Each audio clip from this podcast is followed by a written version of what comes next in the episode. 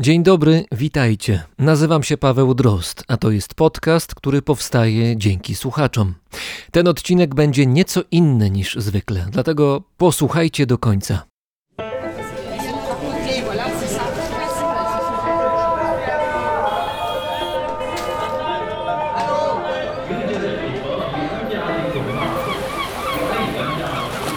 Brzmienie świata z lotu Drozda. Jest to jedno z najbogatszych źródeł składników aktywnych biologicznie i farmakologicznie, które możemy znaleźć w naturze. To mikstura około 100 elementów, m.in. białek, peptydów, aminokwasów, lipidów, amin, węglowodanów niskocząsteczkowych, jonów metali oraz nukleozydów. Owa mieszanina utrzymuje swoje właściwości długo i jest odporna na przykład na zmiany temperatury. Jeśli dodać do niej wodę, która stanowi co najmniej 50% płynu, całość jest gotowa.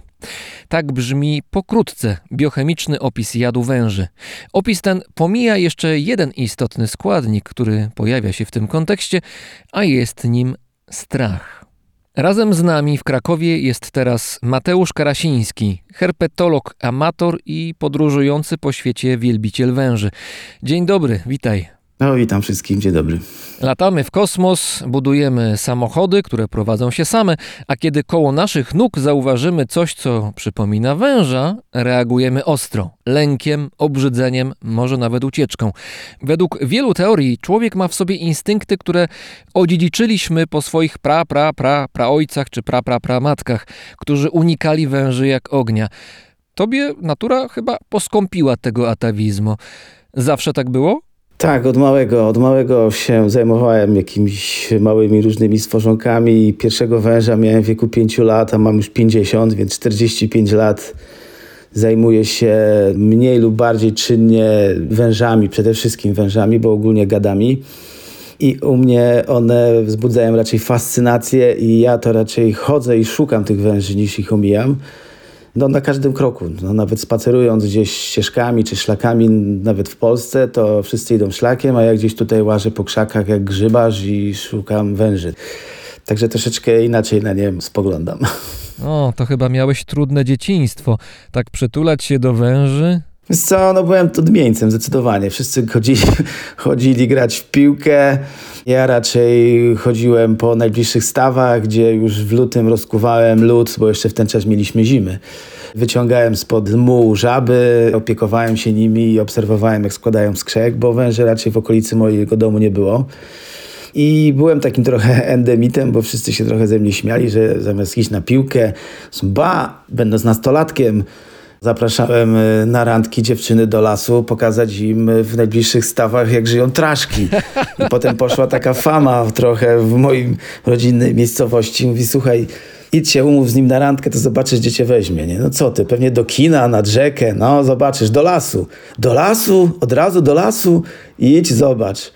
Taka była moja młodość, natomiast wiele osób, które teraz mam wśród znajomych, na przykład na Facebooku, to bardzo fajnie wspomina, bo otworzyłem im trochę oczy w ogóle na zwierzęta i nie tylko na węże, bo też przecież w szkole była zawsze salka biologiczna, w której można było eksponować jakieś tam zwierzątka. W ten czas nie było jeszcze takich, nic nie było zabronione, no nie było takiej świadomości, więc nie trzymaliśmy za skrońca w akwarium szkolnym, jakieś tam żaby. Także no, te węże towarzyszą mi praktycznie od zawsze. To pewnie się nie pomylę, jeśli zgadnę, że pierwszym jadowitym wężem, z którym miałeś kontakt, była żmija zygzakowata.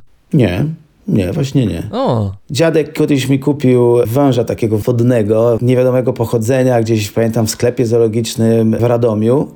Trzymałem go z rybkami, bo to był taki wąż tajlandzki czółkowy, w ten czas się nazywał, dokładnie Erpeton tentaculatum i on jest tak zwany warunkowo jadowity ponieważ posiada uzębienie pełne węża jadowitego, tylko one są troszkę z tyłu tak schowane, więc przy jakimś pierwszym ukąszeniu najczęściej nie trafiają te zęby w rękę czy tam w miejsce ukąszenia, tylko w momencie, kiedy jakby on robi moment przeżuwania, tak? Więc jak on łapie ryby, to dopiero w pewnej fazie wbija te zęby. Więc ten wąż mi towarzyszył przez jakieś, nie wiem, 10 lat, bo żył w akwarium. No, to niezły ananas z twojego dziadka, że wnukowi zapewniał takie atrakcje. Ale on nie miał świadomości tego. No.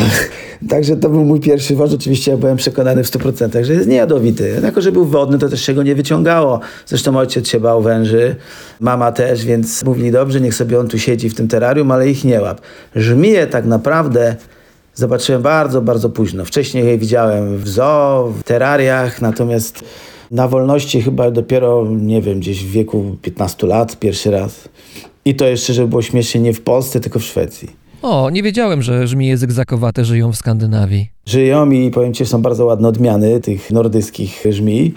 I pamiętam, byliśmy na, byłem na jakichś wakacjach i obok kempingu w takich krzakach na kamieniach wygrzewały się dwie odmiany kolorystyczne. Czyli może nie dwie odmiany, ale dwie takie ubarwienia, dwie formy barwne. Żmij, więc byłem mega podjarany, tym bardziej, że one były takie duże. No i to jeszcze podbiło moją pasję do tych węży i to już później tak już poszło. Co przyciąga cię do jadowitych węży? To, jak się zachowują, jak wyglądają, w jakimś sensie kwestia estetyczna, czy raczej to, że w kontakcie z nimi wydziela się w człowieku adrenalina? No bo przecież wiesz, że są to zwierzęta niebezpieczne. Nie, z adrenaliną nie ma to nic wspólnego. Zdecydowanie wolałbym, żeby te węże, które mi się najbardziej podobają, były niejadowite, ale są jadowite, czasami bardzo, więc przede wszystkim ich, ich budowa, charakter, no może też to, że się ma do nich respekt, podchodzi się z dystansem też na pewno dzięki temu są dla mnie ciekawsze, ale raczej nie to, że są stricte jadowite. W ogóle mnie najchętniej bym chciał, żeby były tak zwane odjadowane, aczkolwiek to jest już niestosowana praktyka. Odjadowany, czyli pozbawiony jadu przez człowieka. Tak, kiedyś były takie w hodowli, można było kupić odjadowane węże, to jest oczywiście męczenie zwierzęcia. Robiło się to chirurgicznie, robili to w Czechach, ponoć nawet w Izraelu, to się kupowało, był taki wąż pięć razy droższy. Mówimy oczywiście o czasach dawnych, kiedy to nie było, nie było żadnej kontroli nad tym, tak? Można było trzymać w domu, co się chce.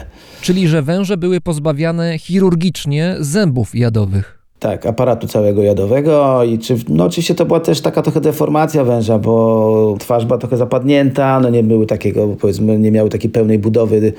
Klasyczne męczenie zwierzęcia po to, żeby go można było bezkarnie trzymać w domu. To były jakieś tam epizody, natomiast miałem taki etap w życiu, że trzymałem jadowite węże. W tej chwili niestety już, już tego nie można trzymać, natomiast znam oczywiście mnóstwo hodowców, i w Polsce, i za granicą, którzy nadal trzymają jadowite węże, bo akurat poza Polską jest to legalne. Na przykład w Czechach, na Słowacji. Rzeczywiście, jak się jest takim wytrawnym hodowcą, który trzyma lata węże i, i spełnić może warunki do trzymania jakiegoś jednego gatunku węża, zgłasza się tam powiedzmy do, do urzędu, przedstawia różne papiery. Oczywiście to mieszkanie musi być odpowiednio, mieszkanie, nawet lepiej by było nie mieszkanie, tylko odpowiednio jakiś tam lokal. Można oczywiście zarejestrować sobie ZO zawsze. I można trzymać jeden gatunek i za każdym razem chce się kupić kolejny, trzeba nowe wnioski składać, ale to jest taka zabawa. Natomiast znam nawet w Polsce wiele hodowców, którzy nielegalnie trzymają węże jadowite. Dopóki masz nad nimi kontrolę, wszystko jest ok. Jeżeli wąż jest trzymany, ten jadowity w terrarium, odpowiednio zabezpieczony, nie robisz, nie popisujesz się przed znajomymi, że to masz węża jadowitego, nie, wchodź, nie wpadasz w rutynę przede wszystkim, tak? Po takich podstawowych rzeczach, jak karmienie, jak wymiana wody, sprzątanie terrarium, bo to jest, wiesz, jak granat, no, możesz go 100 razy odbezpieczać, jak raz się pomylisz, to jest po tobie najczęściej. Ja oczywiście byłem pokąszony kąszony kilka razy przez węży, raz byłem nawet w szpitalu, leżałem. Byłem ukąszony przez najbardziej jadowitego węża Ameryki Północnej, mokasyna błotnego. A to powiedz, jak to było od początku, bo rozumiem, że popełniłeś jakiś błąd albo wąż był szybszy niż to przewidywałeś. I co się dalej dzieje? Co się dzieje z człowiekiem po ukąszeniu? Co, to było w, dokładnie w 98 roku. Trzymałem takiego podrośniętego, około półmetrowego mokasyna błotnego, który dorosły i tak jest około półtora metrowy i 10 razy grubszy, bo potem z wiekiem bardziej nabierają masy. Karmiłem go małymi miszkami albo seskami i w trakcie karmienia takiego podawania on mi się wypsnął z ręki i mnie dziabnął w palec. To znaczy, trzymałeś jadowitego węża w jednej ręce, a w drugiej mysz, żeby go nakarmić? Znaczy to trzyma się za głowę, taki odpowiedni chwyt jest, prawda? To często widać tam w telewizji czy na zdjęciach, jak się łapie węże i jak się je trzyma, żeby one ci nie ukąsiły. Natomiast oczywiście wąż się obraca. Mi się gdzieś, pamiętam, spieszyło w ten czas. Tak mówię, rutyna, bo to nie było pierwszy raz. W każdym razie on mi się wykręcił, dziabnął mnie, no i zaczęło się, no. Panika. Ale co się dzieje wtedy w głowie? Jak reaguje ciało? szczał adrenaliny, bo nagle wiesz, wiesz o tym, że masz węża jadowitego, nie jednego, bo miałem dziesiątki. Wiesz, że są jadowite, oglądasz zdjęcia na internecie, jak wygląda człowiek po ukąszeniu, a wygląda masakrycznie, bo to są amputacje, wiesz, jakieś martwice. No to jest po prostu najgorszy horror, jaki możesz zobaczyć, to sobie zobaczyć zdjęcia osób po ukąszeniach węży. I zdajesz sobie z tego sprawę i w tym momencie ten wąż cię ukąsi i co dalej? Jest strzał adrenaliny, bólu nie czujesz. To można porównać, jakby ktoś ci amputował palca. Był taki strzał krwi do przodu gdzieś na kilka metrów, no i zaczął się, wiesz, co dalej? No to oczywiście telefon do szpitala. Ale jeszcze powiedz, co z tym wężem? Puściłeś go na podłogę? No upuściłem, złapałem, wsadziłem swoje miejsce. Dzwoniłem do szpitala i mówię, że nazywam się tak i tak, mieszkam tutaj w Nowej Hucie na takim takim osiedlu. Ukąsił mnie wąż, że to nie jest żaden żart, żeby tu przyjechali i, i no i nie wiem, no i nie wiem co dalej, no żeby mnie wzięli do szpitala, bo to jest bardzo jadowity wąż. No oczywiście zgłoszenie przyjęte, w międzyczasie dzwonię do takiego mojego przyjaciela, takiego doktora, który pracował w zoo w Krakowie i zresztą tam wiele hodowców go zna, już nie żyje oczywiście i on się trochę zajmował też tymi wężami, zresztą on też nimi handlował i mówię, słuchaj, bo mnie dziabnął mokasyn. Mówi, ja pierdzielę, w co? W palca. Masakra. Mówi, słuchaj, poczekaj, to ja dzwonię do Czech, może mają surowicę, bo na pewno jest w Hamburgu. I musimy działać, bo to wiesz, jak ty wiesz, co się, jak to się może skończyć. No mówię, no wiem, no, no na razie wiesz, na razie się skręcam z bólu, palca mam zawiniętego, a czekam, aż przyjdzie pogotowie. Zatrzymajmy się tutaj na chwilę. Podejrzewam, że te wszystkie sceny z filmów, że należy wyssać jad węża własnymi ustami, to należy między bajki włożyć. No tak się można załatwić jeszcze. Przecież 90% osób w jamie ustnej ma jakieś rany. Więc możesz ten jad sobie świetnie przerzucić z palca do rany na przykład pod zębem i jesteś załatwiony już na cacy. No bo w tym momencie ten jad jest bliżej mózgu po prostu tak byś miał podwójne ukąszenie. Żadne odsysanie, żadne pompki, nawet powiem szczerze, opaski uciskowe już nie są stosowane. Ponieważ powodujesz martwicę ręki, czy tam palca, czy miejsca ukąszenia. Bo wtedy cały jad utrzymuje się w jednym fragmencie ciała, kumuluje się tam. Tak, tak. No walczysz o to, żeby ci nie dostało się do serca, do głowy, do krwi, ale tak naprawdę powoduje to martwicę najczęściej miejsca ukąszenia, jeżeli to jest oczywiście ręka, bo może wąż ugryźć przecież w głowę, tak? No to sobie głowy nie zwiążesz. Trzeba wszystkim rękę usztywnić, uspokoić się i czasami ten jad się tam w jakiś sposób rozchodzi po tej krwi i trochę mniej działa, no ale to oczywiście przy mniejszych dawkach. Poza tym jest jeszcze tak, że mnóstwo węży kąsi na sucho. Co to znaczy? Ukąsi, ale nie wstrzyknie jadu. Więc jest oczywiście panika, yy, nie wiesz co się dzieje, też jeszcze, wiesz, jeszcze jak wiesz jakiego masz węża w terrarium, to znasz mniej więcej jaki on ma jad, czy ma jad neurotoksyczny, czy ma jakiś cytotoksyczny, czy inny, wiesz mniej więcej jakie jest działanie tego jadu, ale na przykład masz węża, który jest neurotoksyczny, czyli powiedzmy nie czujesz ukąszenia po wężu, tylko po jakichś kilku minutach zaczyna cię coś łupać w krzyżach, bo po prostu on działa na układ nerwowy. No i teraz nie wiesz, czy on cię ukąsił na sucho, czy on cię ukąsił jaką dawką, bo na przykład często było tak, że on cię kąsi, ty udaje ci się trochę wyrwać tą rękę, tak? Tak mi kiedyś dziabnął też inny grzechotnik. I nic mi nie było. Różne są przypadki po ukąszeniu. Najgorzej, jak cię coś na wolności dziabnie, jak się nie znasz na tym. Wiem, że w Afryce blisko 30% osób ukąszonych przez węże, przez węże niejadowite umiera z powodu zawału. Tak się ich boją. Czyli adrenaliny i stresu jest tak dużo, że człowiek w zasadzie zabija sam siebie. Tak, dokładnie. Oni się tak boją węży i tak wiedzą, jakie są skutki ukąszeń. Przecież to nie ma dostępu do lekarza, surowica, zanim oni przyjedzie, ktoś z tą surowicą, jeżeli przyjedzie, to już człowieka nie ma. Więc oni się tak tego panicznie boją. To wróćmy do twojego domu, gdzie zostałeś właśnie ukąszony. Czekasz spokojnie na karetkę, czytasz książkę, oglądasz telewizję. Nie no, ubieram się, bo pamiętam, byłem w piżamie. Przy, przyjeżdża pogotowie, oczywiście bez sygnału, na luzie wychodzą państwo, no to ja do nich już wychodzę, zamykam drzwi i mówię, że faktycznie wąż ukąsił. Przyjechaliśmy, pamiętam, do szpitala Redygiera w Krakowie i takie wielkie poruszenie, bo faktycznie palec wielki się zrobił, ze trzy razy większy. Jak się wtedy czułeś? Coś się działo oprócz tego palca? Nie, nie, nie. Na razie to był ból, zajrzysty ból miejscowy. No i zbiegli się oczywiście lekarze, no i okazuje się, że oni tak naprawdę to w życiu nie mieli kontaktu z osobą jadowitą, ba, nawet nigdy nie mieli nikogo w tym szpitalu, bo to był jeszcze nowy szpital w ten czas. Kto by był ukoszony przez polską żmiję? Ja im tylko tłumaczę, słuchajcie, cokolwiek będzie się działo, nie dawajcie mi surowicy polskiej żmii, bo mnie zabijecie. Dwa, ucinajcie palca, walczcie o rękę. Pamiętam, były takie moje słowa, bo oni oczywiście Zabrali się za mojego palca, tam go rozkroili, wyciągnęli mi paznokieć, Dlaczego surowica na jad żmii zygzakowatej byłaby tutaj problemem? To jest inny rodzaj jadu. To tak jakbyś się leczył na jakąś chorobę pierwszym lepszym lekarstwem, który jest nie na to. Jad jadowi nierówny. Jad jadowi nierówny i to bardzo nierówny, bo to jeden może podwoić skutki ukąszenia tego pierwszego. Także nie stosuje się surowic. Surowice się pod konkretny gatunek lub ewentualnie region występowania danych węży. Bo to jest tak czasami, że miejscowi tam w Tajlandii, na polach ryżowych wiedzą, że jest na przykład kobra, wiedzą, że jest jakieś są węże, ale nie zauważy, bo coś go dziabnie w nogę. No i idzie do lekarza i mówi, co cię ukąsiło. Nie wiem, nie mam pojęcia, byłem na polu ryżowym. Więc oni mają takie specjalne surowice, trochę one są słabsze, co może być na tym polu ryżowym. Taki miks tej surowicy. Natomiast najlepiej w tym momencie oczywiście wziąć, złapać węża, żeby poznać po głowie, jaki to jest gatunek i w ten czas trafisz w konkretną surowicą i jesteś raczej uratowany, jak nie masz jakiegoś tam powiedzmy uczulenia na surowicę. U mnie w każdym razie szpitalu się skończyło tak, że ja im e, zemdlałem, poleżałem, pamiętam, całą noc, nad ranem się obudziłem, było wszystko ok, palec był zawinięty, ręka nieobcięta i musiałem się wypisać ze szpitala. Pamiętam, że o 11 miałem przedłużenie udziekana. Więc musiałem się zgłosić na to przedłużenie, więc wypisałem się na własną odpowiedzialność, ale dwa razy dziennie chodziłem do szpitala na badania. No i oni mi mierzyli krew i stwierdzili, że mi cały czas te krwinki, to wszystko leci w dół. I tam pan doktor, który się znał przede wszystkim na grzybach, i on mówi, że najczęściej po grzybach umiera się piątego dnia, bo tyle organizm jest mniej więcej w stanie walczyć z trucizną. I piątego dnia, jeżeli nie będzie powiedzmy odwrotu, czyli nie będzie wszystko rosło w górę, już najczęściej jest po mnie. No i tak do piątku, pamiętam, było coraz słabiej. Ja tam powiedzmy nie spałem nocami z bólu. Chodziłem na te opatrunki, oczywiście wymiotowałem, miałem jakieś zawroty głowy. I w piątek mi to wszystko poszło w górę. Więc pojechałem na weekend do rodziny, mówiąc, że sobie palca przyczesnąłem w drzwiach. Tak jakoś się to wszystko rozeszło.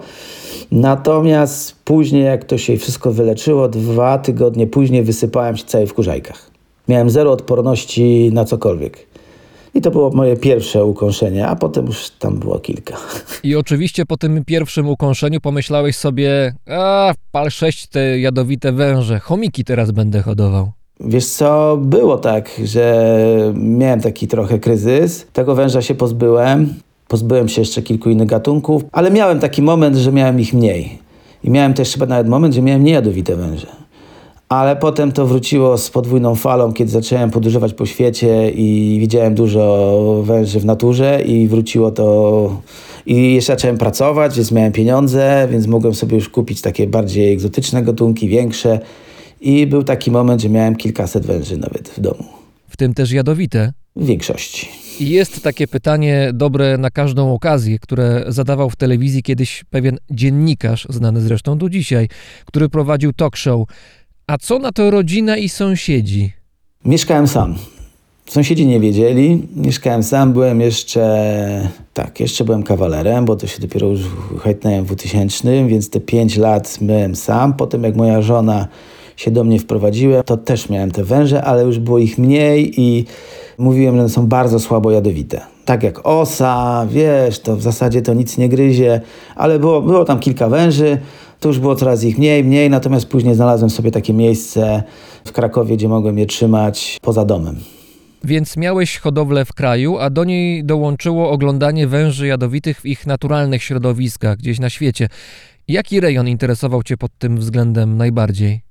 Wiesz co, każdy, no bo to też e, z wężami jest trochę tak jakby, do czego to porównać, ale to jest jak narkotyk, bo jak masz jednego węża, jak z tatuażami ostatnio, prawda? Wszyscy mówią, że jak masz jeden tatuaż, to za 10 lat będziesz cały wytatuowany. Tak samo jest z wężami. Jak masz jednego, chcesz mieć drugiego, trzeciego, czwartego, piątego, a taki gatunek, a czerwony, a zielony, a bardziej jadowity, mniej, a bardziej szybki, nadrzewny, lądowy, z pustyni, z dżungli. I na przykład mnie się zaczęły podobać grzechotniki, no, które są no, już w Ameryce Północnej i Środkowej. A to może takie tłuste, grube żmije, które żyją w Afryce. Także na każdym kontynencie żyją inne gatunki, więc jak się interesujesz przyrodą, to chcesz być na safari w Afryce i też być powiedzmy na Alasce oglądać niedźwiedzie, bo się ogólnie interesujesz przyrodą. czy tam powiedzmy dużymi ssakami. No tak samo jest z wężami. Natomiast ja niestety mam trochę pecha do znajdywania węży. Łaziłem nocami po dżungli, nie miałem nic, a miałem klientów, z którymi byłem na wyjeździe, potrafili siąść sobie na ławce albo mieć w toalecie węża. I zawsze był krzyk, Mateusz, Mateusz! I tu leciałem, od razu wiedziałem, że coś jest. I, I to klienci mi najczęściej znajdywali. Prowadzę biuro od 25 lat i jeżdżę z klientami i jeżdżę też w okresie, kiedy jest tak naprawdę sezon turystyczny. Czyli powiedzmy u nas w Europie to są wakacje, gdzieś tam powiedzmy w Azji to jest pora sucha, czyli teraz. A to jest akurat na wskroś nie sezon na węże. One lubią porę deszczową, one lubią ten czas, kiedy nie ma turystów, no bo są inne warunki. Lubią bardziej wilgotno i w tym czasie się nie jeździ. Więc jak ja jestem w porze suchej, idę do dżungli, to tak dżungla nie dość, że dżungli nie przypomina, bo jest taka powiedzmy ususzona, to to wszystko jest pochowane. Dopiero jak gdzieś jakiś deszcz spadł, no to one wyjdą gdzieś się napić i, i ciężko jest je znaleźć. Trzeba przewalać kamienie. W Europie w wakacje, jak pojedziesz do Grecji, Hiszpanii, no nie ma opcji, żeby cokolwiek znaleźć. Ale jak się przyjedzie na przykład w maju, kiedy wszystko kwitnie, kiedy jest zielono, kiedy węże wychodzą na gody, poruszają się, jest trochę chłodnie, to to są ich dziesiątki. Tu przypomniałeś mi sytuację sprzed miesiąca, która miała miejsce w Egipcie. To było chyba w Asłanie.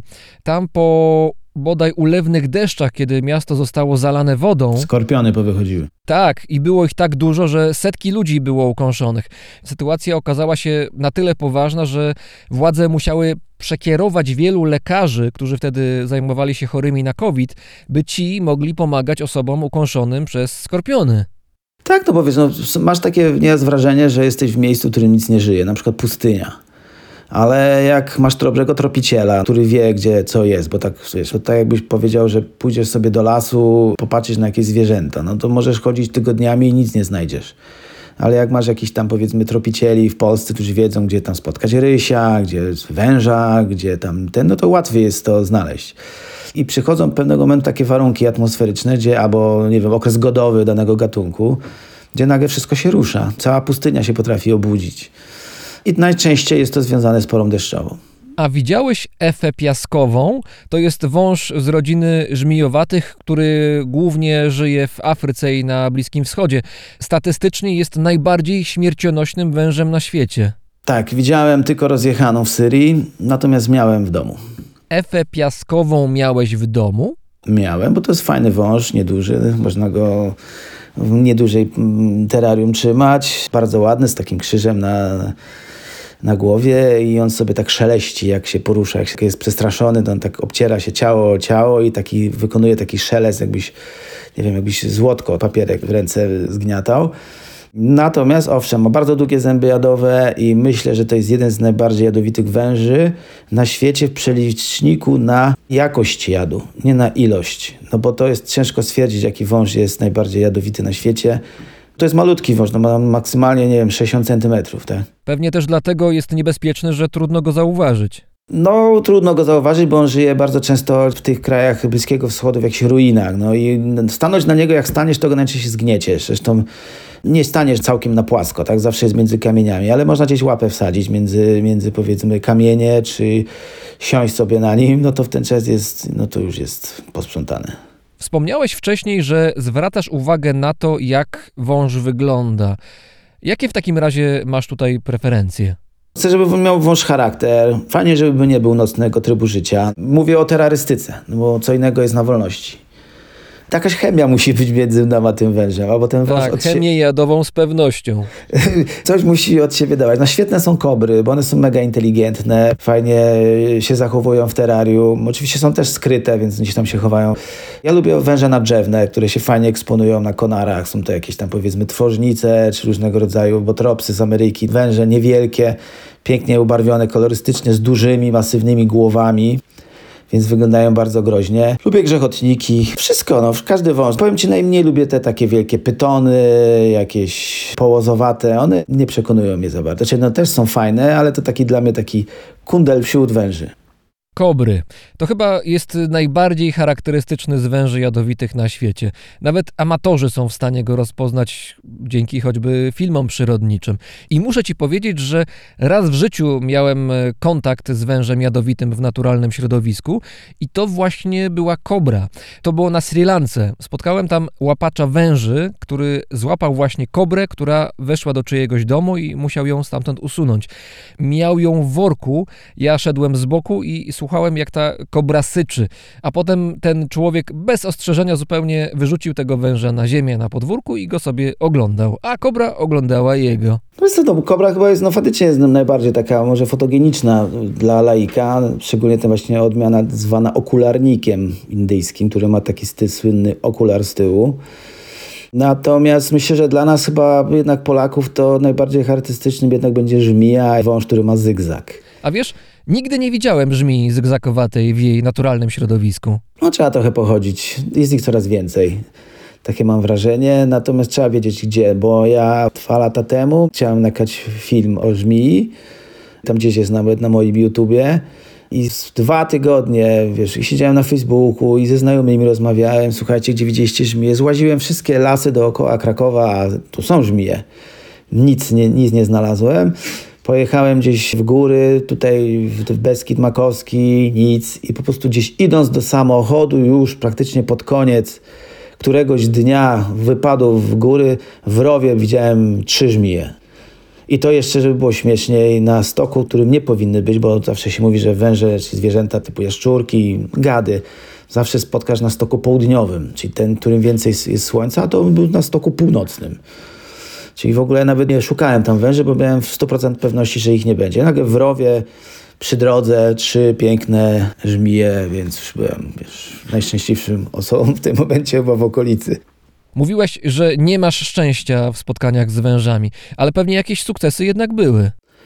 Jest to tak, no w Wenezueli jak byłem, pamiętam 40 dni sam, no to spotkałem grzechotniki. Oczywiście ja w naturze nie chojrakuję, więc jak widzę węża i nie mam do niego w 100% przekonania, że jestem w stanie go wziąć, złapać w jakiś sposób albo że czuję, że jest jakieś zagrożenie, to daję mu święty spokój, niech sobie tam chodzi. Na Sri Lance, tak, właściwie pamiętam, jest taki wąż, nazywa się Ptyas muscocus, więc on jest bardzo długim wężem, około 2,5 metra do 3 metrów dochodzi i bardzo przypomina kobrę. I pamiętam, byłem w ogrodzie botanicznym z rodziną. Oczywiście moja tam żona ogląda kwiatki, drzewka, ja, ja oczywiście wszystko mnie interesuje, tylko nie to, więc nagle widzę dwa, trzy metrowe potężne węże i bez wahania łapię je, nie? Oczywiście, wiesz, za ogon. Myślą, że mam nadzieję, że to nie jest kobra. No na szczęście to nie była kobra. I nagle wyciągam te, wiesz, dwa, no one miały około 2,5 metra, ale były dwa. One były jak gdyby zbliżały się do siebie, żeby zacząć kopulację, także im trochę przerwałem, więc jak gdyby jedną ręką złapałem dwa węże, podniosłem je do góry, więc one robiły wrażenie 5 metrów nagle. Więc moja żona spanikowana zaczęła uciekać. Mój syn, który stoi 3 metry koło mnie, tylko jak gdyby to był taki, w perspektywie wyglądało jakby był wśród tych węży, bo to z daleka. Te węże oczywiście rzucały, ja byłem w siódmym niebie, piękne węże. Moja żona się nie odzywała do mnie przez trzy dni. Ja już sobie nie życzę, żebym do dziecka brał w takie, wiesz, e, historie i, no ja oczywiście jakbyś pewnie, nie wiem, ktoś mnie nagrał, to jak dziecko bym się uśmiechnięty, zadowolony, bo sobie dwa węże wielkie złapał. No i trochę tych węży widziałem gdzieś tam w Tajlandii. Nie ukrywam, że najwięcej węży spotkasz na drodze rozjechanych. I to można robić całą encyklopedię węży danego rejonu. Bo no, one niestety wychodzą sobie rano wygrzewać się na asfalt, a samochody je tam. Zresztą ludzie też je tak samo traktują, jak i samochody. Jak to jest z tym łapaniem węży? Bo z tego, co mówisz, to to brzmi jak zupełny banał. Widzę żmiję, nie żmiję, kobrę czy coś innego, podchodzę, łapię, oglądam, robię zdjęcie, puszczam. Tak prosto to chyba nie wygląda. Podobnie, tylko trzeba się na tym znać. Zależy, jak wąż ucieka, jak złapiesz go za końcówkę ogona i zrobisz to dosyć gwałtownie, umiejętnie i podniesiesz węża do góry, on cię raczej nie dosięgnie. Musisz tak ekwilibrystycznie do tego podchodzić, no bo on się będzie rzucał, zwijał. Oczywiście to też trzeba poznać, wiedzieć jaki to jest gatunek. Jeżeli jest na przykład, wiesz, no będziesz miał kobrę, grzechotnika, no wiesz, no ja nie chojrakuję. Znam takie osoby, które potrafią naprawdę łapać węże z jakimś jednym patykiem i, i te węże je nie kąszą, ale co chwilę słyszę, że ten nie żyje, a ten ukąszony, więc jednak na milion złapań raz cię w końcu trafi. A milion złapań to nie jest jakoś dużo, kiedy się tym zajmujesz, powiedzmy, za, może zawodowo albo pasjonacko. Są węże, na przykład nawet w terrarium jest parę takich węży, które słuchaj, są tak łagodne, bo ja na przykład wolę węże agresywne. Bo wiem, że jeżeli jest wąż agresywny, to muszę do niego podchodzić e, z uwagą, z dystansem, mieć taki specjalny kij ofiologiczny, który powiedzmy ma tam z półtora metra, żeby mieć na takim dystansie z nim. Nawet jak on wyskoczy w moją stronę, czy to w tym terrarium, czy na wolności, to on mnie nie dosięgnie. Są kobry plujące, no ale to wie, że są kobry plujące, to też się przygotowujesz w tym w Afryce Południowej, masz okulary i też jak gdyby do nich podchodzić. Te okulary są po to, żeby chronić oczy, ponieważ wąż jest w stanie wypluć jad na dużą odległość i zwykle celuje właśnie w oczy. Tak, w oczy, w rany. No i w tym momencie musisz szybko przemyć w oczy wodą i no, tak jakby ci trochę ktoś potraktował gazem pieprzowym. Natomiast wrócę do tych węży, które są takie łagodne. Są takie węże na przykład jak żmije gabońskie, sykliwe. Sykliwa akurat jest agresywna, ale są węże, które na przykład potrafią siedzieć miesiącami pod jednym drzewem i się nie ruszać. I czekać, aż przez kilka miesięcy, przez- te powiedzmy dwa, trzy miesiące przejdzie jakieś zwierzę i ona jednym strzałem go załatwia i pożera. I one na przykład w terrarium są, słuchaj, jak baranki, no, eleganckie, wiesz, leżą sobie, możesz się brać do ręki, bo ten wąż cię nie zaatakuje, on zaatakuje cię tylko raz w życiu. Kiedy będzie miał 100% pewności, że cię trafi. Nie 99. Jak ma 100% pewności, jak go wkurzyłeś, to on cię trafi. A jak cię trafi, to już... Usypia twoją czujność. Dokładnie, możesz sobie, wiesz, sprzątać, masz terrarium, on sobie siedzi z boku, to możesz tutaj sprzątać wodę, nalewać, sprzątać terrarium, potem go delikatnie przeniesiesz na drugą stronę.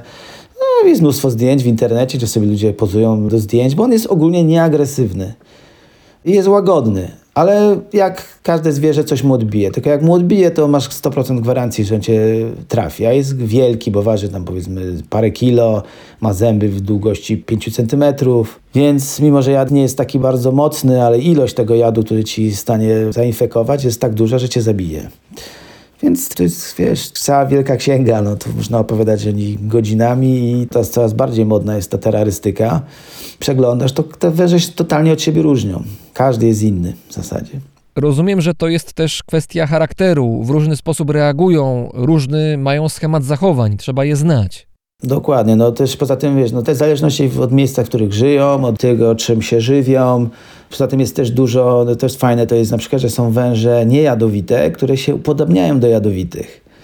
Bardziej są, no powiedzmy, nie wiem, szybkie, bardziej polują z zaskoczenia albo gonią ofiarę. To też jest fajne, jak widzisz, jak wąż zapyla za- jakąś tam jaszczurką, czy A, widziałem takie nagranie. To była chyba seria Planet Earth. Cała banda węży goniła jakieś zwierzę. jaszczurkę. Tak, to była chyba jaszczurka.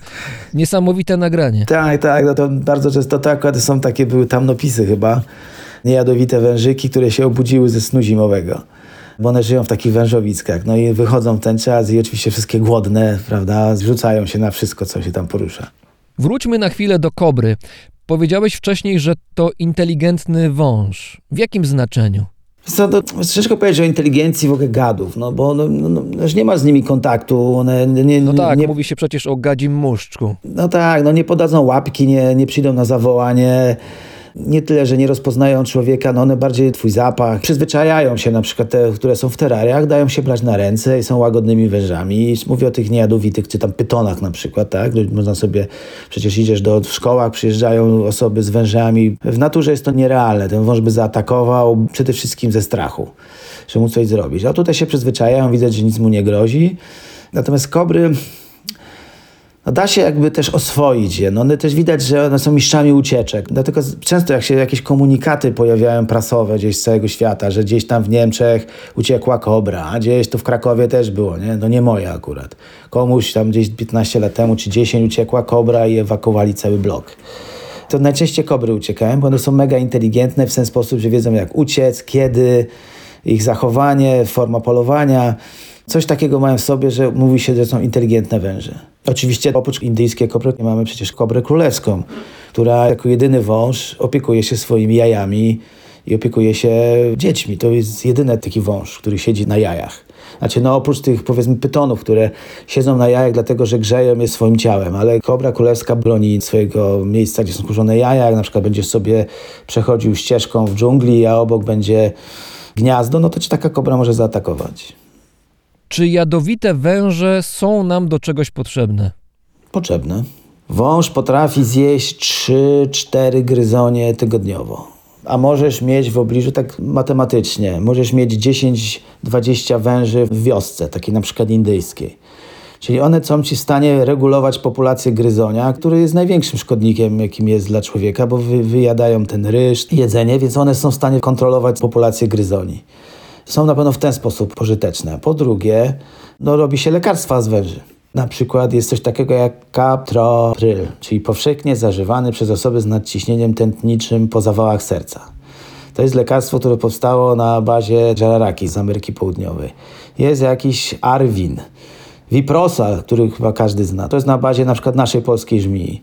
I praktycznie jad węży jest w bardzo dużej ilości lekarstw. I są potrzebne. Oprócz tego, że są piękne, ładne, to są pożyteczne i leczą również nas. Kiedy byłem na Sri Lance w tej wiosce z kobrą, mówiono mi tam, że jeszcze do niedawna ludzie tępili węże, zabijali je, gdy te były blisko domów albo do domów wchodziły. Ale teraz ludzie widzą, że no owszem, węże jadowite są niebezpieczne, ale z drugiej strony węże są też przydatne, no bo tępią gryzonie, więc warto spróbować żyć z wężami w pewnej symbiozie, tak żeby nie wchodzić sobie na odcisk. I to działa. Teraz, gdy jakiś jadowity wąż wchodzi tam, gdzie nie powinien, no jest wywożony kilometr albo dwa poza wioskę do lasu.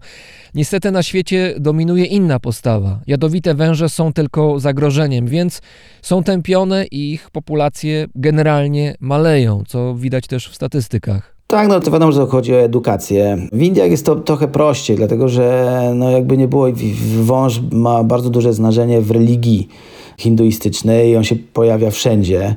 Jest czczony i ludzie też nie chcą zabijać węży i wołają takich ludzi, którzy na przykład są taki specjalni poławiacze węży. No niestety to dla węży raczej kończy się źle, ponieważ jeżeli wąż był wychowany w okolicach wioski, już jest dorosły, i oni nawet go nie zauważyli, bo on sobie gdzieś tam po cichu żył, wyłapywał ich myszy i nagle zostaje wywożony gdzieś tam dziesiątki kilometrów do dżungli. To on najczęściej nie potrafi się odnaleźć, nie wie, gdzie tutaj jest pożywienie, nie wie, gdzie są kryjówki. I to jest praktycznie, mówi się, że 20% węży przeżywa, które są przenoszone z miejsca, w którym żyją. Jeżeli przeniesiesz go tam powiedzmy kilometr dalej, tam kilkaset metrów, no on sobie najczęściej wróci w to samo miejsce po jakimś czasie jest w stanie przetrwać. No, tak samo u nas w Bieszczadach ludzie też dzwonią do, do straży pożarnej czy gdzieś, że mają żmiję na podwórku i straż wywozi je gdzieś tam do lasu. No i najczęściej to do tej żmii się kończy niestety źle. No ale też już są programy edukacyjne, już też się tam szkoli też u nas strażaków i tam na miejscu, żeby tego nie robić, żeby przenieść tą biedną żmijkę, tam te 300 metrów na łąkę. Ona raczej tu nie przyjdzie, bo prawdopodobnie się zabłąkała, ale dzięki temu będzie żyła. Natomiast wiadomo, no jeżeli masz dziecko i masz węże w ogródku, no to tam ta ekologia idzie na drugą, wiesz, no jakoś mało istotna jest. No i ludzie węże tępią, przede wszystkim dlatego, że się ich boją, nie mają świadomości. W krajach Azji Południowo-Wschodniej tępi się węże, bo one lądują w restauracjach lub robi się z nich jakieś tam lekarstwa, specyfiki, jakieś nalewki. W Afryce nie ma żadnej świadomości na temat węży, może poza RPA więc je się toleruje tylko maczetą. Ameryka Północna, Południowa są przecież słynni łapacze grzechotników, robią sobie wielkie cyrki. Poza tym co, no, węże też robi się z nich skóry, portponetki, buty, paski, więc no... Wydawałoby się, że długo nie przeżyją, jednak sobie świetnie z tym dają radę węże są w stanie zaadaptować się do nowych warunków. Ludzi jest coraz więcej, przesuwają swoje siedliska bliżej zwierząt i zwierzęta muszą się wycofywać. Ale niektóre węże mają na to odpowiedź i wchodzą do miast. Wchodzą do miast i bardzo popularne są węże w mieście. Na przykład w Bangkoku można spokojnie wieczorem, jak pójdziesz do jakiegoś parku, czy nawet przy takich mniej uczęszczanych uliczkach, które są dość mocno powiedzmy zadrzewione albo mają dużo liści, znajdziesz wieczorem węże na drzewach. Ale na przykład w Stanach czy w Brazylii ostatnio czytałem artykuł, Są takie stare fabryki, opuszczone i w tym miejscu znalazły sobie świetne miejsce węże, które mają tam odpowiednią ilość gryzoni i one się adoptują do takich środowisk, urbanizują. Krajoznawcze walory ich, ich nie interesują, tylko bardziej takie walory do przetrwania i żeby było dużo jedzenia. I bardzo często w takich opuszczonych miejscach, zresztą nawet w Polsce, w Europie, jak gdzieś jesteś na jakiejś łące, w górach, czy w jakichś opuszczonych miejscach w Azji, to my na przykład jako łapacze węży szukamy węży najczęściej w jakichś opuszczonych starych domach, rumowiskach, bo one gdzieś tam mają mnóstwo kryjówek, jest duże prawdopodobieństwo, że będą tam gryzonie, więc jeżeli na przykład jesteś, nie wiem, na jakimś stepie i na środku jest jeden domek, to jest duże prawdopodobieństwo, że w tym domku będą węże, a będą skorpiony oczywiście, pająki, więc będzie całe menu. Brzmi jak atrakcyjne miejsce, w którym można spędzić wieczór. A czy jest jakiś rodzaj węży, na które polujesz? To znaczy w tym sensie polujesz, że chciałbyś je zobaczyć i się do nich zbliżyć? Jest to tak. Zaczynam kręcić filmy o wężach i wiem o tym, że naj- najfajniej będzie mi kręcić węże nadrzewne, które są raczej stacjonarne. Nie będą mi uciekać, tak? No bo najczęściej to jest tak, że spotkasz węża i on ci po prostu ucieka. No, żeby go nakręcić, to musisz go złapać. Musisz go złapać, w jakiś sposób go przygotować do zdjęć, ustawić, no bo tak to, to nagrasz tylko jego ucieczkę i tyle, tyle z, z programu podróżniczego, tak? A teraz słyszę, że twój pies ma ewidentnie ochotę, żeby zaistnieć w nagraniu. Tak, tak. No to powiem ci, mam takiego psa, który by się świetnie nadawał na karmę dla węża, bo ma y, kilo 80, a jest dorosłym psem, czyli chihuahą. To może niech już przestanie szczekać, bo zaraz jego pan się zainspiruje wątkiem o karmie. No nie, nie, nie, nie. Na szczęście nie mam pytonów tu w domu. W ogóle nie mam węży, więc jest, jest zadowolony. A to nie jest tak y, z wężami drzewnymi, że bardzo trudno je znaleźć, bo siedzą na gałęziach, doskonale się maskują i kiedy pod spodem idzie potencjalna ofiara, wtedy spadają na nią z góry? No zgadza się, zgadza się. Natomiast tak jak ci powiedziałem, jak jest pora deszczowa, wieczór, spada deszcz, to te węże spijają wodę z liści, sobie podróżują po całym drzewie, więc je znajdziesz. Często są, no jak jest w liściach, to go nie zobaczysz, ale jak wejdzie na tą brązową na przykład stronę i jest on zielony, to go pięknie widać na drzewach. Czy tam powiedzmy jest y, czarny na zieleni. Ale łatwiej jest je, jest je po prostu z nimi pracować. Teraz wybieram się w lutym do Maroka. Tam, jak na pewno wiele osób widziało, na takim słynnym placu w Marrakeszu zakliniaczy węży. To dla mnie zawsze była porażka, zresztą wszyscy zaklinacze na całym świecie są dla mnie porażką, bo to nie ma nic wspólnego w ogóle z zaklinaczami sprzed kilkuset lat. Bo to są zwykli kuglarze, którzy wiesz, popisują się wężami, żeby za zdjęcie trochę kasy zebrać. I wybieram się z nimi na pustynię i chcę zobaczyć, jak oni łapią te kobry, żmije sykliwe i inne marokańskie y, węże. I myślę, że będę dziś jechał koniec lutego, początek marca, czyli właśnie przed sezonem turystycznym, a kiedy zaczyna być, już stopnieją śniegi, pustynia zaczyna być ciepła i wszystko wychodzi i łatwo je znaleźć. To może weź swojego psa, nawabia. Za duży, bo to jednak te węże są jednak trochę, trochę mniejsze, nie? Ale nie, no, będę miał tych ludzi, to są, wiesz, oni tam po prostu łapią je od dziesiątek lat, męczą dla tych turystów, więc ja jestem po prostu, jak widzę turystów i robiących sobie zdjęcia, to po prostu dostaję delirki, no. A dlaczego tak krytycznie na nich patrzysz? Co robią nie tak z wężami? Oni mówią, że niby trzymają je w jakichś tam lepszych warunkach, gdzieś tam w swojej wiosce, tam niedaleko Marrakeszu, ale ja w sumie biorę takiego węża do ręki, takiego niejadowitego, co tam powiedzmy ma do zdjęć. Mówię, że to lelawe takie, to przecież wysuszone, bez wody, nie jadło już nie wiem kiedy, to zdechnie za 2-3 dni. A jest na przykład gatunek, który jest na liście CITES-owej, jest ściśle chroniony. Jego stopień zagrożenia jest podobny jak misia pandy czy tygrysa. No Ale wąż, przecież to nie jest istotne dla większości, więc można się nad nim pastwić. Może tak. Każdy zna fakira i widział gdzieś na filmie zaklinacza węży w Indiach. No, ten fakir siedzi sobie z tym turbanem, z tą fujarką i gra i kobra mu pięknie tańczy i wszyscy są zafascynowani. Każdy mu tam wrzuca dolarka, czy tam parę tych rupii i on jest zadowolony. Natomiast fakt jest taki, że wąż nie słyszy dźwięków, on nie ma uszu jako takich i przyjmuje tą pozycję swoją tej kobry i z czasem, wiesz, ona po prostu jak tak stoi kilka minut, no to zaczynają ją te mięśnie boleć, trochę się buja na boki i tak naprawdę to fakir gra w rytm jej ruszania się, po prostu gra do jej ruchów. Natomiast najczęściej te węże albo mają usunięte zęby, albo mają sklejone klejem, albo mają zaszyte nićmi, albo ostatnio widziałem, zaszywają po prostu. W takim razie, co te węże potem jedzą? No nie jedzą, on zdycha, on sobie potem złapie nowego.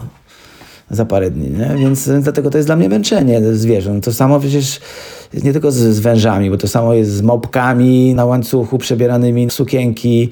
To samo w Tajlandii mamy na przykład na ulicy widzisz, ktoś trzyma lori, to są takie piękne małpiatki z dużymi oczami.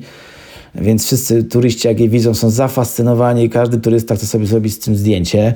A tak naprawdę takie lori czy gibon to są małpy, które żyją w nocy, więc żeby one były aktywne za dnia, no podaje się im amfetaminę.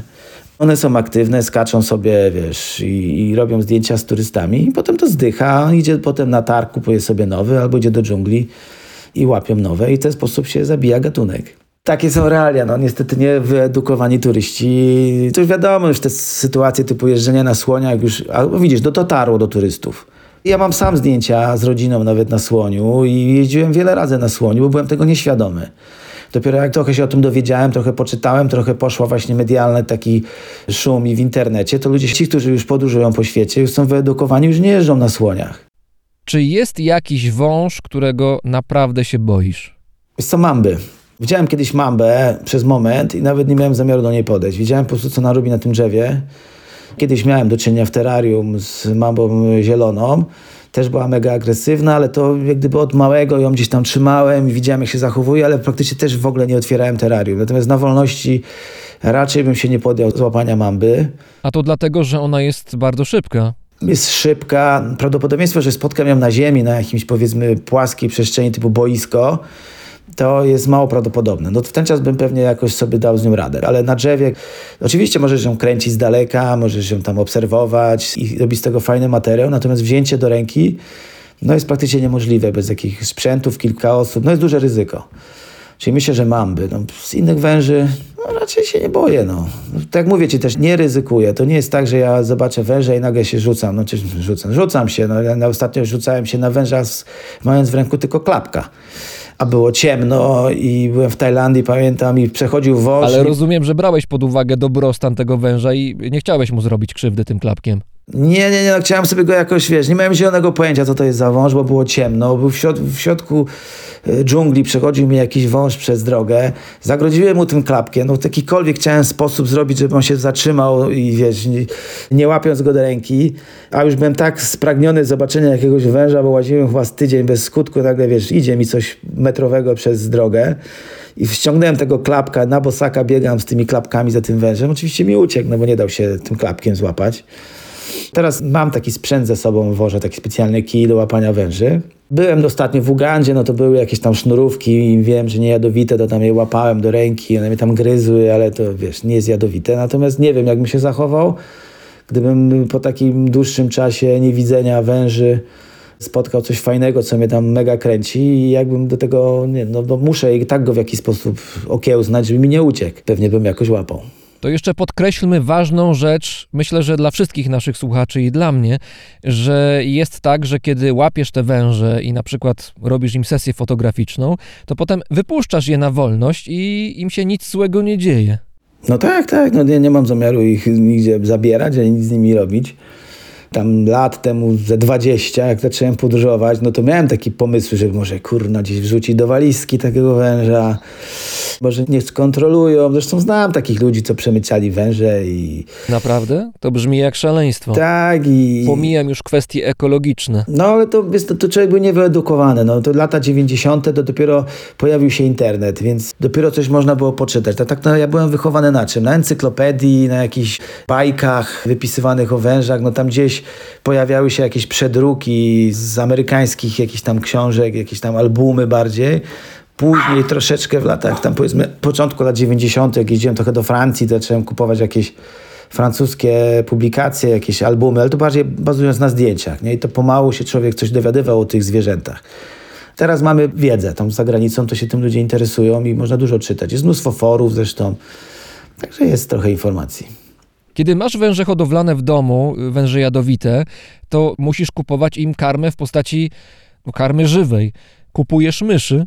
Wiesz co, najlepiej by było, jakby przejmowały karmę mrożonki tak zwane, czyli mrożone myszy, mrożone oseski, bo z tym jest święty spokój i kupujesz sobie w hurtowni, czy tam powiedzmy na giełdzie 100, trzymasz to w zamrażarce i masz święty spokój. Natomiast niestety większość chce zapolować i i musisz kupić mu tak zwanego żywca.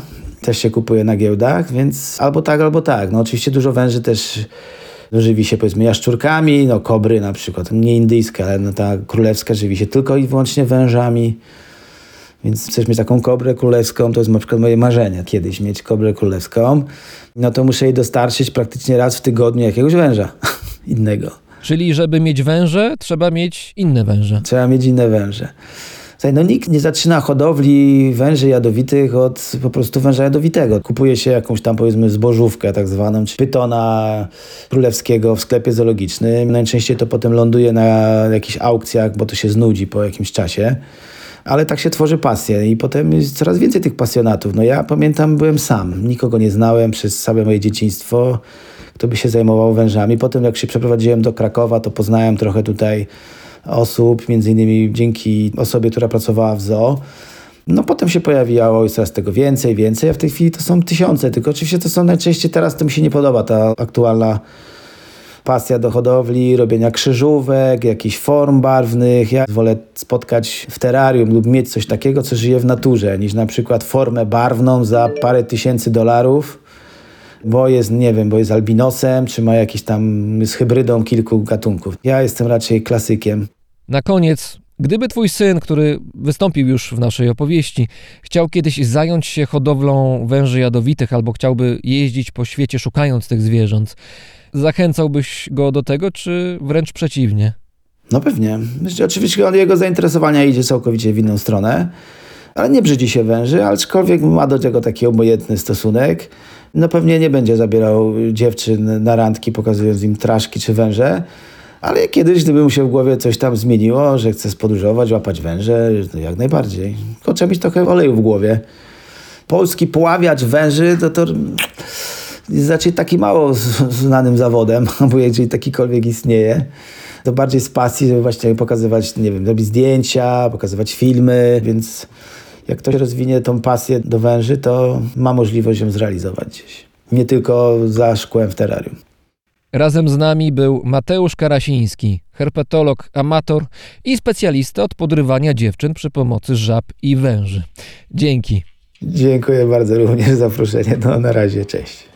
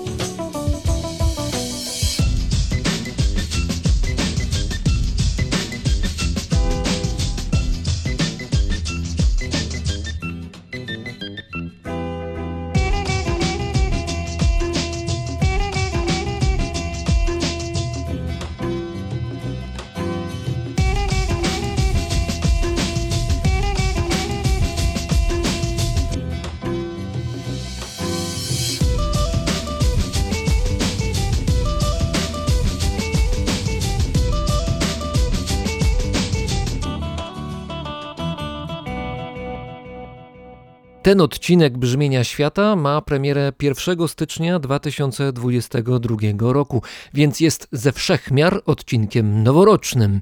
Z tej okazji przygotowałem dla Was więcej muzyki. Muzyki, która sprawia, że nóżka będzie chodzić i będziemy mogli z większą energią wejść w nowy rok.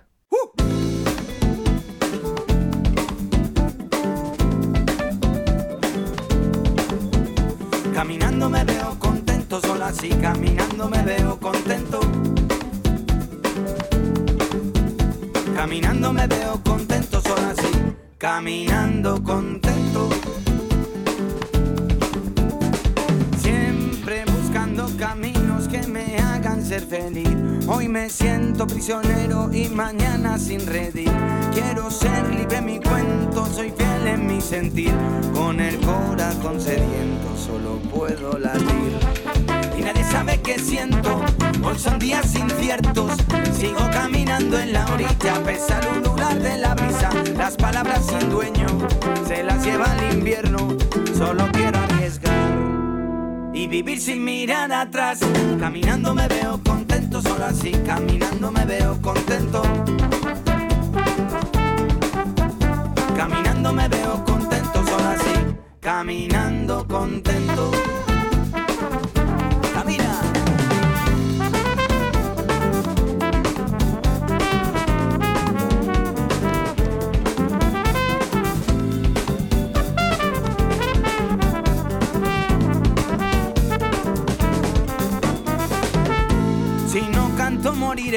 Siendo carne, siendo sed. Tengo las manos heladas, necesito de tu piel.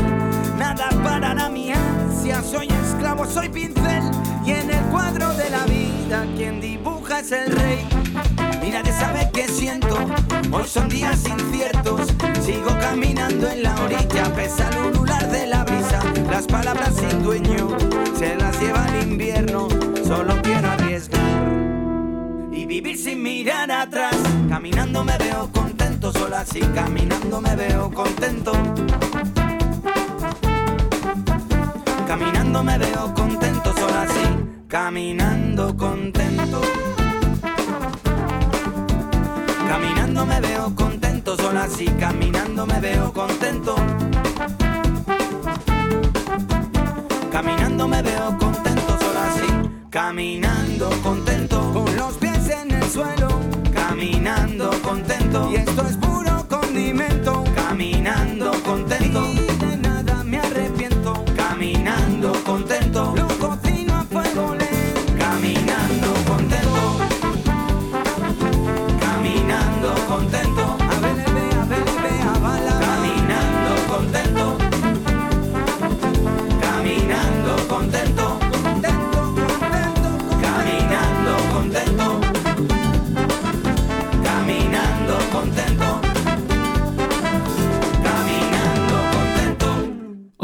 jak ja lubię takie połączenie.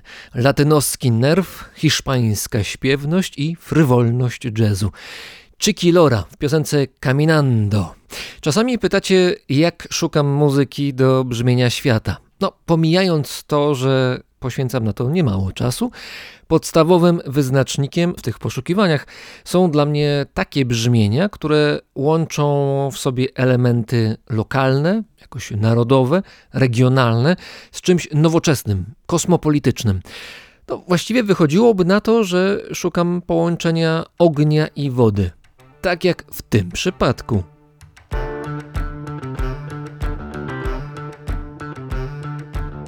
Uwaga, ostrzeżenie. To jedna z tych kompozycji, które sprawiają, że nawet rowerzyści przekraczają dozwoloną prędkość na drodze.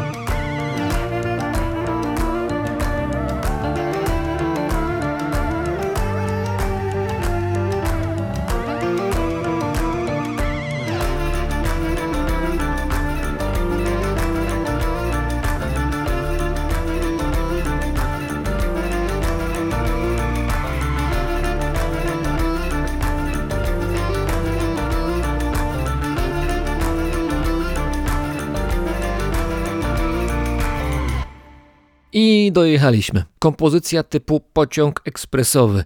Muzyczne pendolino, dźwiękowy Shinkansen, instrumentalne TGV. Właściwie TGV pasuje najbardziej, ponieważ trio Fleuve pochodzi z Francji, konkretnie z Bretanii, co zresztą trochę słychać. I już jedziemy dalej. Kolejny przystanek Szwecja.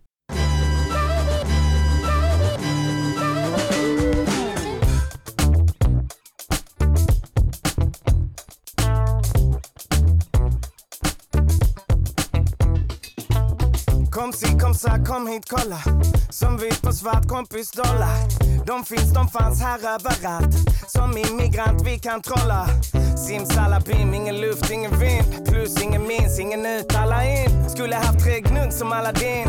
Istället blev du som du på paraplyt. Du bara del av en grupp, du är anonym. Klart du tar en puff som medicin Det är tufft med melanin i ett land så långt norr Byggt för någon som är trygg med noll koll. Kids med brottsmål i whips med skotthål På vift i Stockholm. Journalistiskt pratar som brist på kontroll. Inte sikt eller riktig fick på omsorg. Då risk jag lord. Sida till sida, sen framåt, sen bakåt igen Men stilen den lyser så tappar de hakan igen Och jag ska vara tacksam, nej.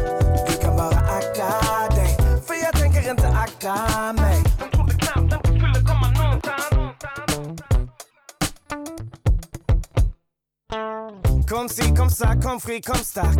Covid, prova, nånting kom fram. P-p-polis och vakt, kompis, vafan En immigrant som kan trolla.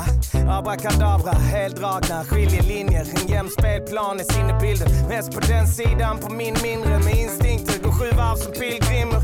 Är på 45 som en så Med solsting, en kall vinter. Statistiken ljuger, vi är på 10 000 Packet ska förbjudas om vi någonsin är i huset. Mitt gebit i en musik med en explicit lyrik och en tydlig klassogik. En kraft av en asteroid Kan ha tagit på hit från periferi men kan snacka skit.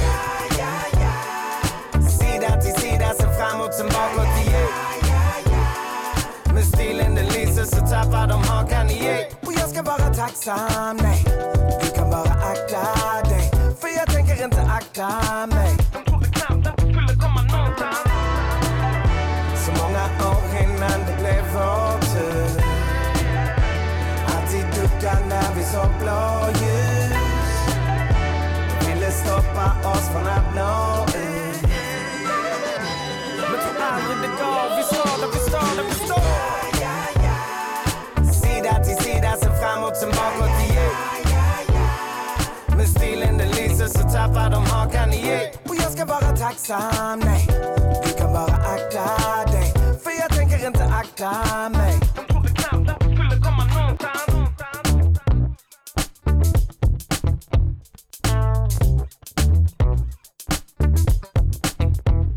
Owoc połączenia genów afroamerykańskiego ojca i szwedzkiej matki, czyli raper Timbuktu i jego piosenka Comme si, comme ça. Timbuktu wyróżnia się na hip-hopowej scenie Skandynawii, ponieważ chętnie czerpie inspiracje z gatunków takich jak jazz czy blues, chętnie sięga też do tradycji Afryki Zachodniej, gdzie, jak wiadomo, dobrej muzyki jest zatrzęsienie. Przygotowanym przeze mnie zestawie nie może zabraknąć Azji, a więc proszę bardzo. Dobrze znany w Japonii przedstawiciel sceny hip-hopowej w piosence o diamentach.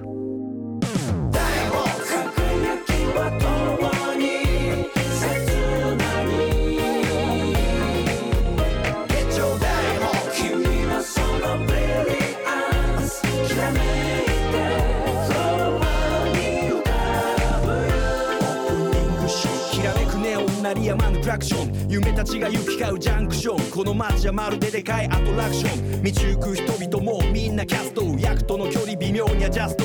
きっと待ってる意外なラスト。までライツキャメラアクション。で歩き出した通行人 A こと僕雑踏の中の孤独。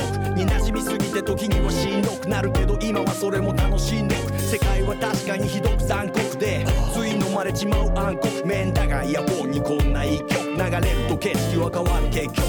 なんせハートに秘めたお宝誰にもタッチはできないのだから。人にタッチはさせやしないさ二つとないこの人生の財産たとえ今夜は単なる早くだとしてもいずれでかっ輝く。情熱こそ希望の原石暗闇を照らす奇跡。まさしく大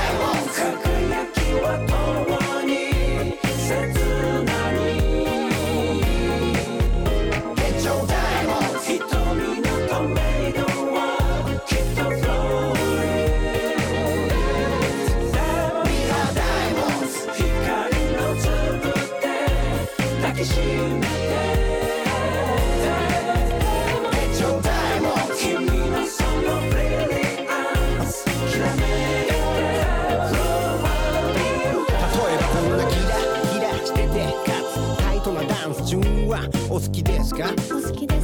苦手ですか？苦手ですか？どっちでも構いません。尋ねたいのは好みじゃないのです。要はあなただけにあなただけのうんとまあなんて言うんだろう。偏ってたっていいんじゃないですか？その偏りが人を幸せにするんだと思うんです。笑う者はきっと羨んでる。何もないんじゃないかと悩んでる。ゾンビ映画がお好きだなんて素敵ですよ。いつか時は流れてタフな世界に解き放たれてこんなダンスチューンが次にリバイバルするだろうそう遠くない将来。あなたは何を見つめてるのでしょうか？幸せでしょうか？素敵な何か見つけてるのでしょうか？どうか？何か一つでいい。何か一つでいい。たった一つでいい。たった一つでいい。片思いでいい。愛し合えればもっといい。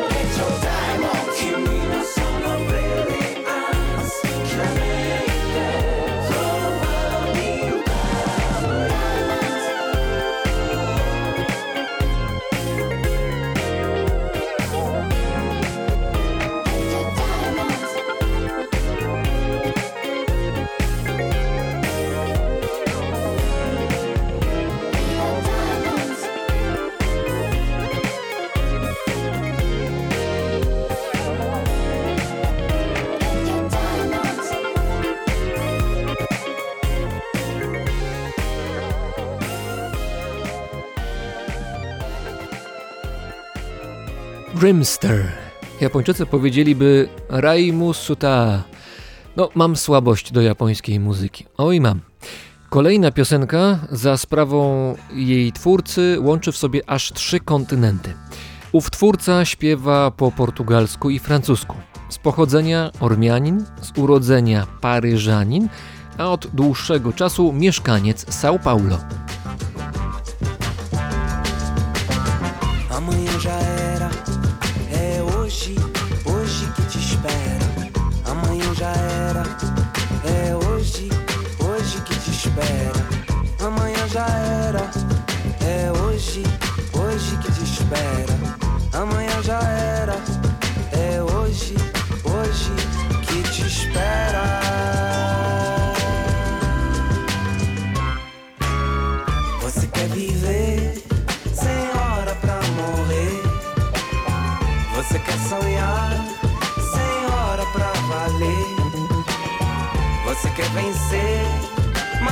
Quer se arriscar?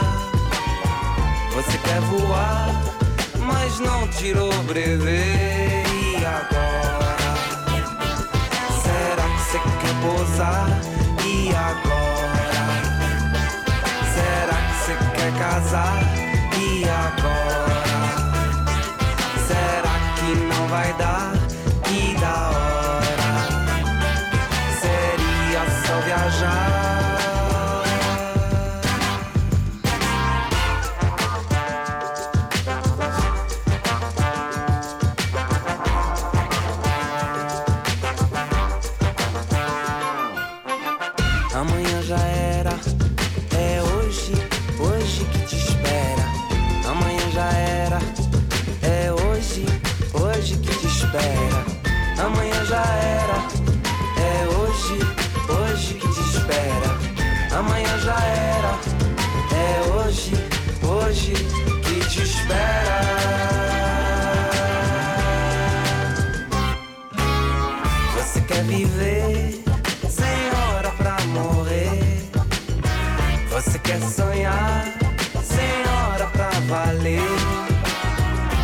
quer vencer, mas não quer se arriscar.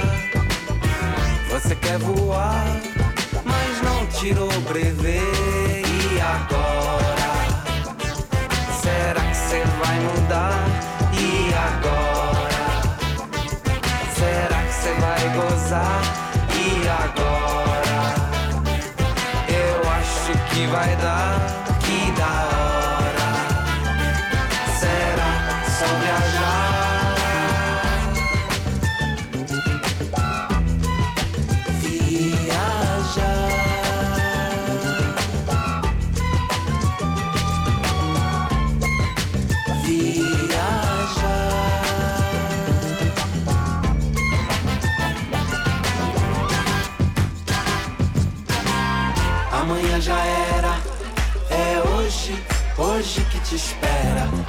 amanhã já era.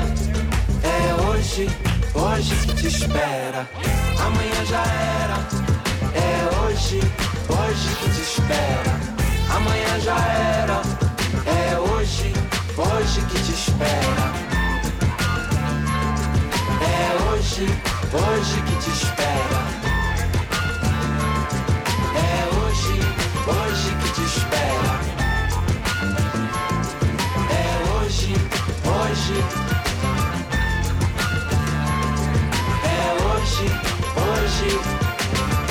Brazylijczyk z wyboru ze słyszalną francuską nutą, czyli Nicolas Son, albo z francuska Nicolas Son. Ten zespół też łączy dwa dość odległe klimaty Włochy i Kolumbię. Los Tres Saltos i piosenka zatytułowana Vulcano.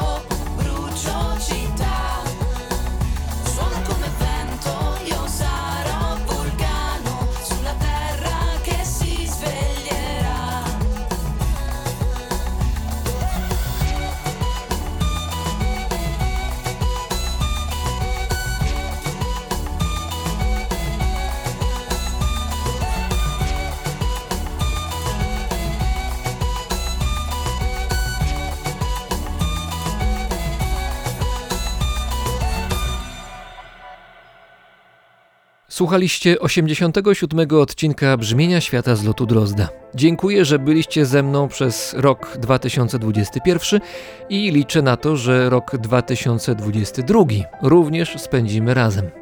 Dziękuję wszystkim za pomoc, za dobre słowo oraz za wsparcie na patronite.pl.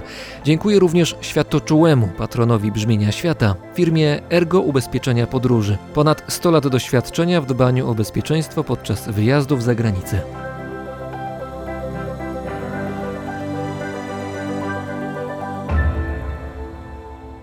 Paweł Drozd, czyli ja, mówi Wam dobrego dnia i bardzo dobrego nowego roku 2022. Do usłyszenia.